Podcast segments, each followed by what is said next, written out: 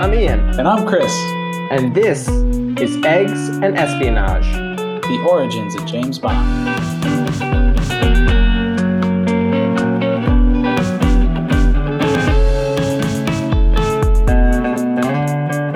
I really don't like like throwing like getting backstory in there that way because he starts off the chapter as two weeks later James Bond awoke in his room at the Yeah. Hotel Splendide. Some of this history passed through his mind. like he's, he woke up thinking about all the, the, the important plot details I need to give you so the story makes sense. all right, moving forward. he started it with he, he started with that chapter that you know as you do you want to start with the more interesting part get people interested that's why i started with him wandering around like being all The soul crushing, how does he say it? The soul erosion produced by high gambling. yeah exactly oh gambling secret agent right okay now why is he here Why is, That's yeah. a couple Who is chapters he, who's he going after? flashback and then Um, he. Him, going back to, what are we, chapter 4 here? So I love that right away by chapter 4, which is only the second narrative chapter in the story, his cover's already blown. his cover's blown he's eating bacon and eggs and he's getting real sexist and it's it's amazing And You know, then he, he learns about Vesper being his number two, right? Right, but there's this whole scene. Well, there's a cool spycraft scene, right? It must have been amazing at the time, but like this is like the first time where they're recording, they're recording the sound in the room, and hanging like big microphones down the wall or like the laundry shafts to be like right next to his room and listening upstairs. And so his new character comes in. It's his contact in France, um, Mathis. And Mathis, right? comes Works in. for the Deuxième, Yeah, the which French, is the French uh, Secret Service. service. And so he comes in and, and he sets up like you know this whole charade. I'm here to sell you a radio, sir. Good to meet you. I'm a radio salesman. wireless. Try out this radio. Yeah, this wireless. And so he turns it up real loud and like blows out the eardrums of the eavesdroppers upstairs. And then introduces the idea of Bond's assistant sent down from his own secret service in London, who is a woman. Well, Oh god, there's a whole tirade of sexist Jason? stuff. James just goes on a rant when he is that his assistant Well- to be a woman. So we got to set the scene for people. So the very first description of her, first of all, and he Mathis uh, inhaled a thick lungful of caporal. You will be pleased with your number two. She is quote very beautiful, and then they end quote and say Bond frowned. Bond's already disappointed. I mean, very beautiful indeed. Satisfied with Bond's reaction. mhm. right? Why is she even involved? She's just he's got black hair, blue eyes, splendid er protuberances, back and front. So she's clearly got nice tits and nice ass, blue eyes and black hair. Oh, and she's a wireless expert, which, though sexually less interesting, this is all quoted from the book, makes her a perfect employee for a, for a radio stint. Or like, I mean, barely even relevant. Barely. but the TNA Bond. I mean, this is like the Mad Men era of coworkers, right? Oh, for sure. But you wonder, like, well, what did she even have to do to get to this level? I mean, this is like 1951, 52. This woman had to do be something amazing more than just protuberances. Well, no, she was a secretary over at headquarters, and she learned some stuff. I mean, basically, going back to what we are talking about, it's not about your skill so much as your ability to exist and last until your luck comes out, right? So she just avoided getting married or getting pregnant from one of her coworkers until she finally got a good gig. Boom. That is Vesper. We know she's black hair, blue eyes, splendid protuberances, back mm. and front. And by the way, she's a wireless expert. Right. Which is kind of important. But when Mathis leaves the room and he's left alone with his own thoughts, that's when he really gets down to it. Because he starts, with, he's in his own thoughts and he's like getting ready for this job ahead of him. And he says, I quote, The Russians had no stupid prejudices about murder. And then there was this pest of a girl. He sighed. Women were for recreation. On the job, they got in the way and fogged things up with sex and hurt feelings and all the emotional baggage they carried around. One had to look out for them and take care of them. Bitch. Uh, He doesn't even know her yet. She's a bitch just because she fogs things up with sex. I love I love the assumption that because there's a somewhat good-looking woman, this guy just assumes like, well, I'm gonna have to fuck her, Ian. Mm-hmm. What am I supposed to do? I mean, she's got protuberances. Foggy protuberances. Just She's gonna fog shit up with sex. He takes no ownership over the fact that he might fuck her. It's all her fault for Mhm. even being there. And then the emotional baggage. I mean, come on. You're gonna make me fuck you, Yeah. and then give me all this emotional baggage. not being pregnant. Boo boo hoo hoo. He's He's probably assuming only men were reading this anyway, right? Yeah, and he was also a closeted homosexual who was overcompensating. Which is unsubstantiated, right? this I is mean, Ian Marvitti's take on Ian Fleming. So he says bitch, and then remembering, so the family upstairs that is recording everything, the Muntzes, the eavesdroppers. he remembers they're listening, so he just says bitch again, even more loudly for their Mhm. amusement, and then walks out of the room. Bounces. And what's great is even as the story continues and Bond starts to like fall in love with this woman and like respect her somewhat, it's still almost purely about physical attraction. There's nothing about her intellectually, I don't think. I might be proven wrong as we go through each chapter Mhm. here, but I don't have anything on the tip of my tongue yeah. to respond to that. But chapter four ends him ranting about women in general. How exhausting it is to have to save the world and pleasure every woman that gets sent down from headquarters. I mean, headquarters. Fogging him up. He's trying to do a job here, and now he has to go have sex with somebody I know, right? It's just rude. because she showed up with her protuberances. Frankly, it's rude and uncalled for. oh well. So next Uh, chapter, Bond meets Lynd, right? We already know his opinions about her. Yeah, and then they meet. They have um, a, a luxurious little cocktail afternoon. But even Fleming as a narrator only refers to her as the girl throughout most of this chapter. She's true. Not, she's not Yeah. even Vesper. She's not Ms. Lynd. She's just the girl. Yep. And then apparently after like they detail what she looks like and Bond is smitten with her uh, protuberances, Mm-hmm. they start to refer her to her as a woman. It's probably for the best. I, I do like that they bring up uh, Bond's car in this chapter. His only personal hobby was a Bentley. Uh, he had a Ford 1939 Bentley, with a supercharger. Not an Yeah. Aston Martin as many people. Right, like Might Aston think. Martin's years away, and actually that comes up too with his um his weaponry. He he pulls out the uh, Beretta. is the Beretta pistol, not the Walther PPK pistol. Um, Does that even come up in the books? The Walther PPK? Beretta? I don't know if it comes up in the books. I think it was actually something they did away with in the movies pretty early on.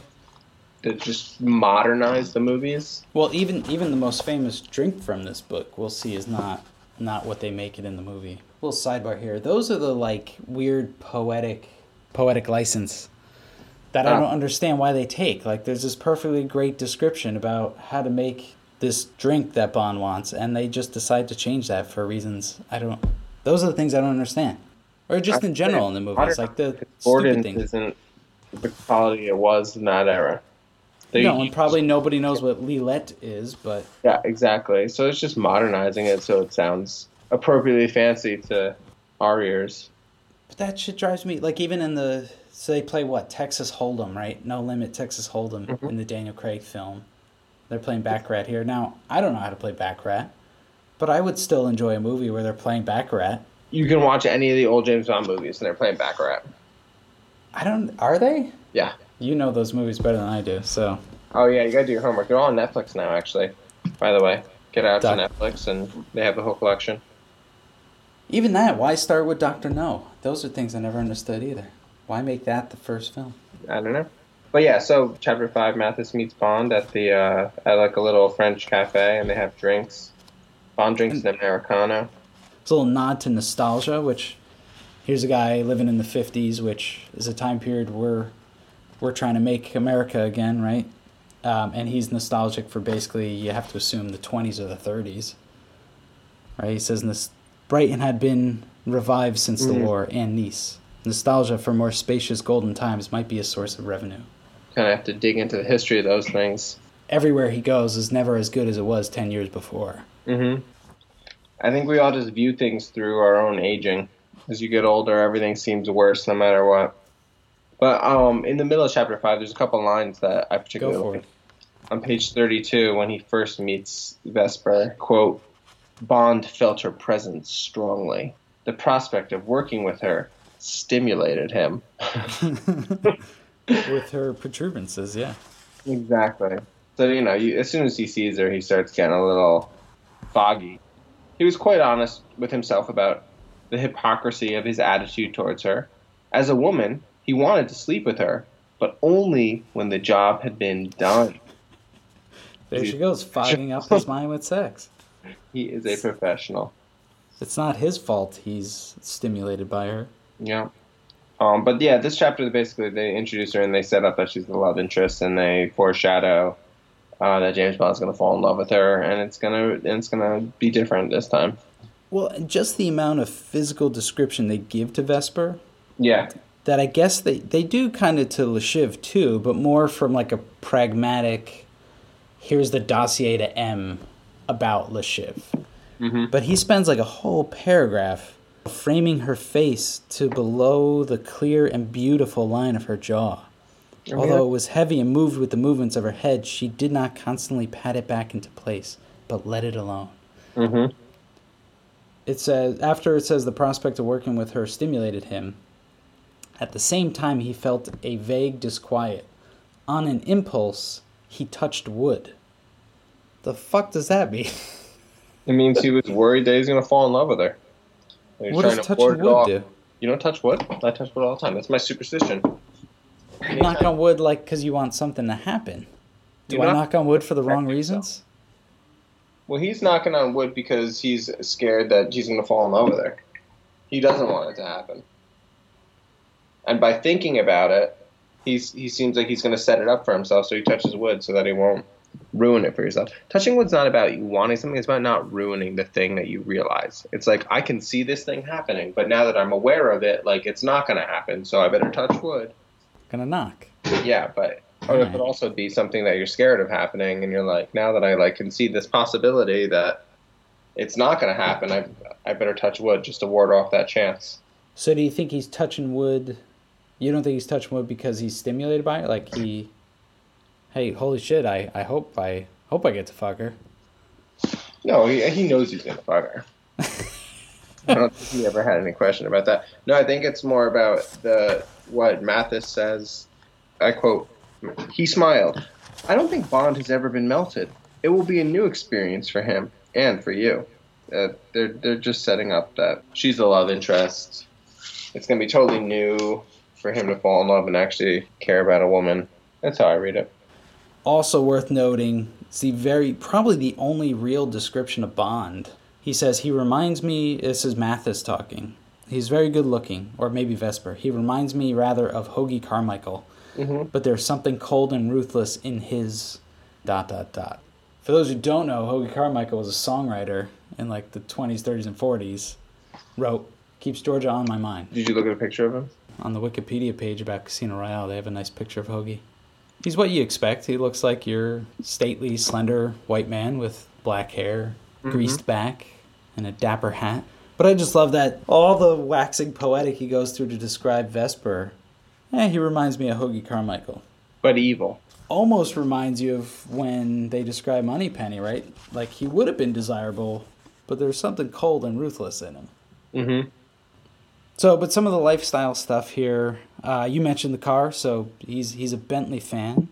Oh, and I was wrong. It's not a 39. It's a 33. Thirty-three. 33 Bentley with a four and a half liter. Was one of the last of the four and a half liters. So he loves this idea of like it's unique. Mhm. Not a lot of these out there. It's only mine. He drove it hard and well with almost sensual pleasure. Yeah, I love that.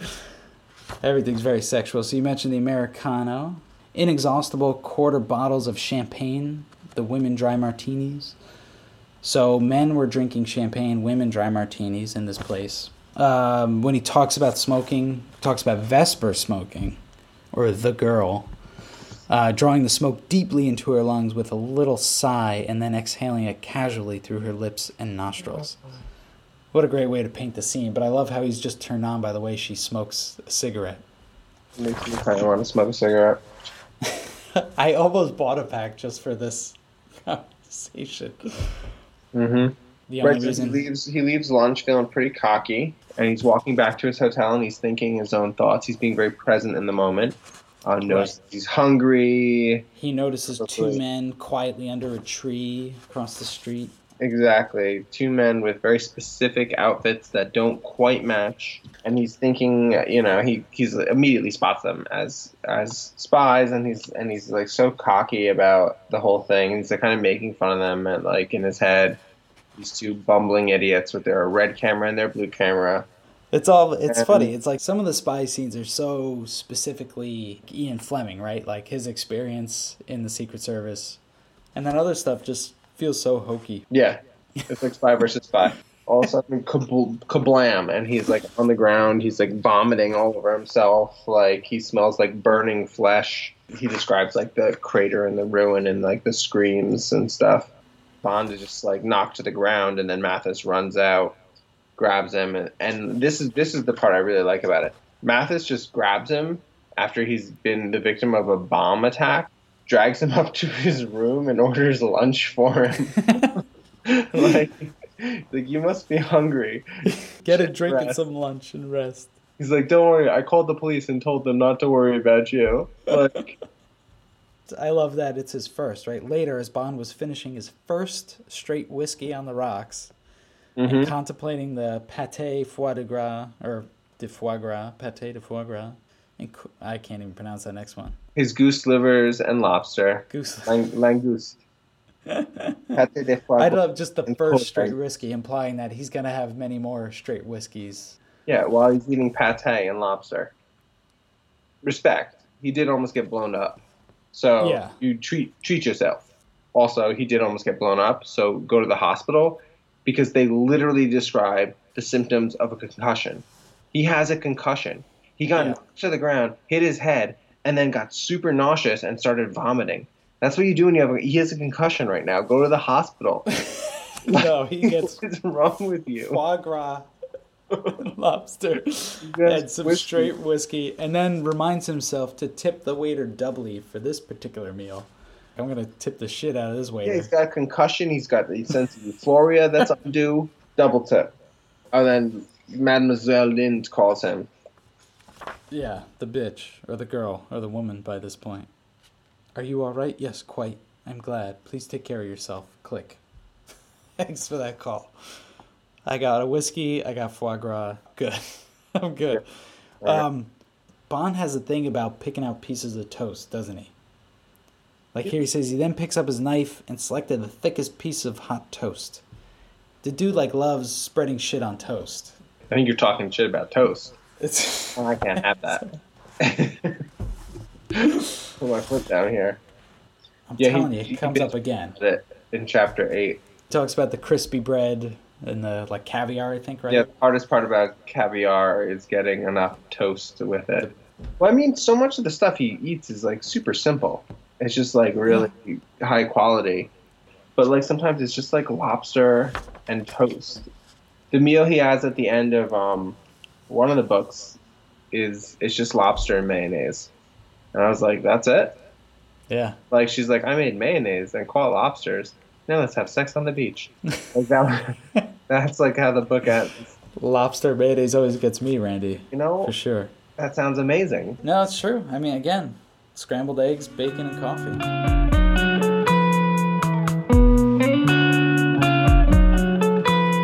Eggs and Espionage is produced and engineered by Flashback Productions. Music in this episode is brought to you by Puppies Don't Make This Kind of Love. I am your host, Chris, and on behalf of myself and Ian, I want to thank you for listening to this second episode of our review of Ian Fleming's Casino Royale, the first of the James Bond novels. In the next episode, we continue to explore Casino Royale, going through chapters 7 and 8. We meet Bond's US counterpart for the first time, learn about Bond's passion for toast, and take a very extra special look at the drink that would define the spy. All coming up next time on Eggs and Espionage The Origins of James Bond.